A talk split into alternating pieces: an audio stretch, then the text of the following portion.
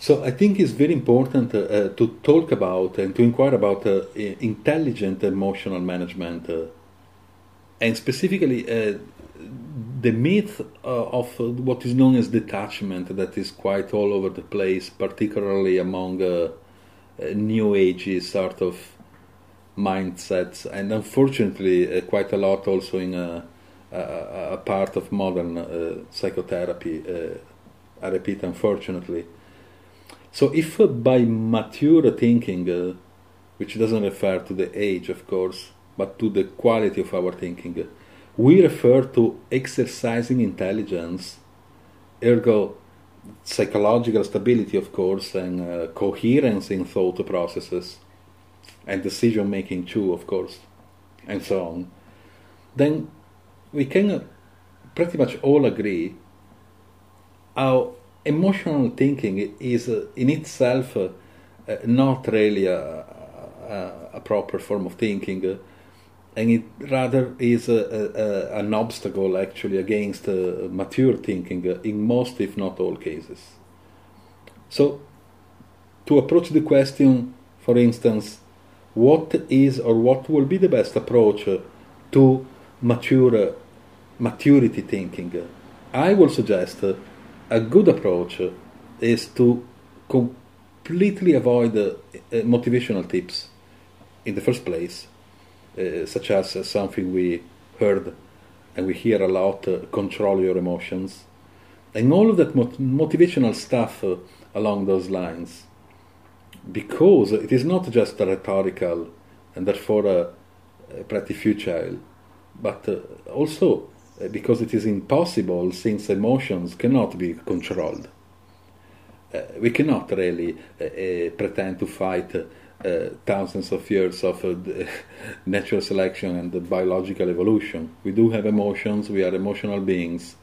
Pretending we can control our emotions like a computer machine will do simply does not work and it is a lost cause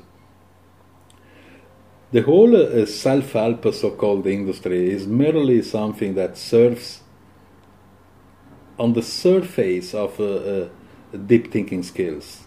Therefore, it is uh, intrinsically shallow, and therefore it is fundamentally useless. We can repress emotions the best we can, of course, if we wish, which is also futile, but that won't lead to or nor summon any intelligent understanding within.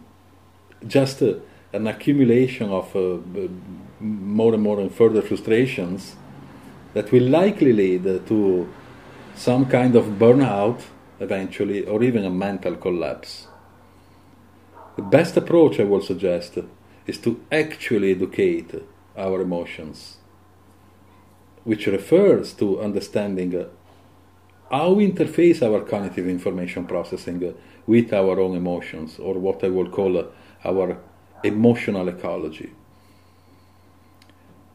Also, what the premises are behind those emotions, if whether they are valid or not, and whether uh, those premises are instead uh, shallow or simply uh, not existing, etc and also understanding what the quality of the state of our information processing is all about regarding particularly the way we interface emotions.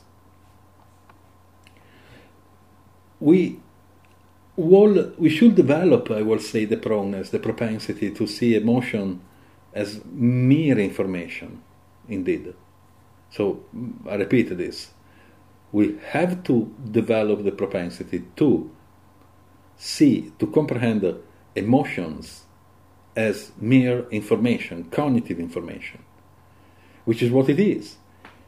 And to recognize how having a feeling, for instance, having a feeling about something actually means not having enough data, cognitive data, at least not yet, about the contents, the, the objects, the subjects of those feelings.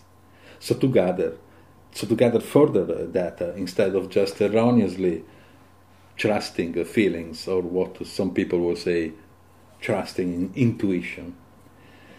Easier said than done, of course, and no piece of cake.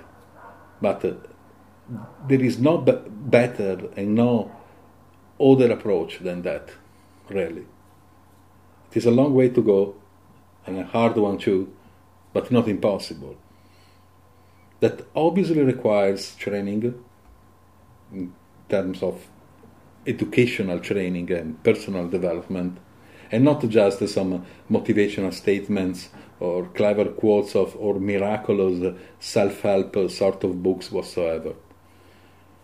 Being serious about all of that is a good process and a healthy one too. Despite it is usually not uh, quite pleasurable, is not dopamine based, and can often involve many frustrations. Actually, we can easily say always instead of often. Nevertheless, that is the way to go in case we are interested in understanding our own flaws and issues. Taking uh, things seriously is important, but that should be done, of course, without sinking into a kind of maniacal seriousness, which can also become a, a very uh, sterile and uh, uh, kind of stagnant mindset. In other words, taking things seriously should also involve not taking things too seriously, of course. And regarding the matter of so called detachment uh, and whatever that means, whether it be emotional or uh, intellectual or whatever, such as detachment from emotions, uh, uh a, non- a, nonsensical mantra that many people suggest, there is actually no detachment. I think we really have to comprehend that. Uh, if I don't care about my neighbor or a person that lives in my town I never met and I don't know, how can I possibly be attached? But that is not really what I will and what we can and what we should classify as detachment is just a disinterest or not knowing. So there is no such thing as detachment. Detachment does not exist when we feel we are detached from something, uh, it's merely because uh, we are not interested in that something, and that's it. So, pursuing identity, personality based ideas, and or desires of being detached from whatever is merely a trick of the mind because it's still attachment clinging to the idea of detachment is still attachment, is at- attachment to detachment. I'm not playing with words or saying something philosophical, it is a cognitive reality. And uh, I repeat, a trick of the mind. Indeed, it is a mind trick. This means that the wiser approach instead is to reason rationally and very attentively into the investigation we have to perform in regard of our own attachments whatever they are, whether material, emotional, intellectual, mnemonic, idealistic, ideological, religious, based on magical or wishful thinking, romantic, identitarian, and so on. The list goes on forever. And yes, if we do not do that, then we very easily, very easily, very, very easily end up torturing ourselves over and over, running to stand still, or captured in a limbo of confusion and uh, self repetitive masochism, sort of. We naturally prefer the pleasure seeking process which is dopamine based. So, taking care of, instead of taking care of serotonin levels, and indeed taking care of serotonin levels, which means uh, being managerial, being attentive, being rational, being reasonable, having an inquiring brain is not quite what appeals to us because that comes with work and effort to develop understanding thinking skills. Despite we are naturally wired, of course, to cling to dopamine seeking, uh, or uh, translated, to cling to what gives us pleasure and the kind of illusion of psychological security. We are not cats or dogs. The life we came up with, which has many good elements, of course, and many side effects, requires managerial thinking, more than pleasure based thinking. Who can dispute that? of course, pleasure based based thinking is also necessary, but I repeat, the priority should be given to managerial thinking skills, which means intelligence.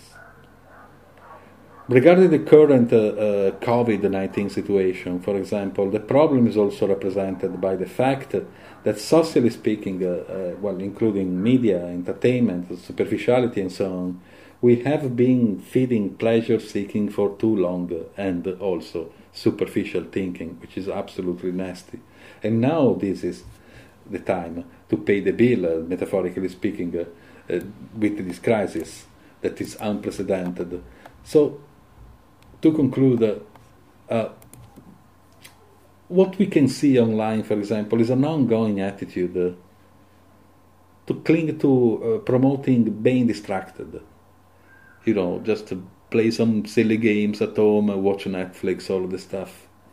I think that is a terrible mistake. It really is. We were dull and distracted enough, uh, generically speaking, of course, uh, prior to this situation, so why increasing non thinking? I think we should rather invest this time uh, to inquire into the quality of our attentiveness, which, generically speaking, is pretty miserable, so to implement it for the better. If we don't value that, then what's the purpose to talk about fake news, for example? This is a good time to invest into this reasoning, so to emerge from this crisis with a, a better or way better thinking, which is probably the kind of thinking we never had before. So let's think about these things.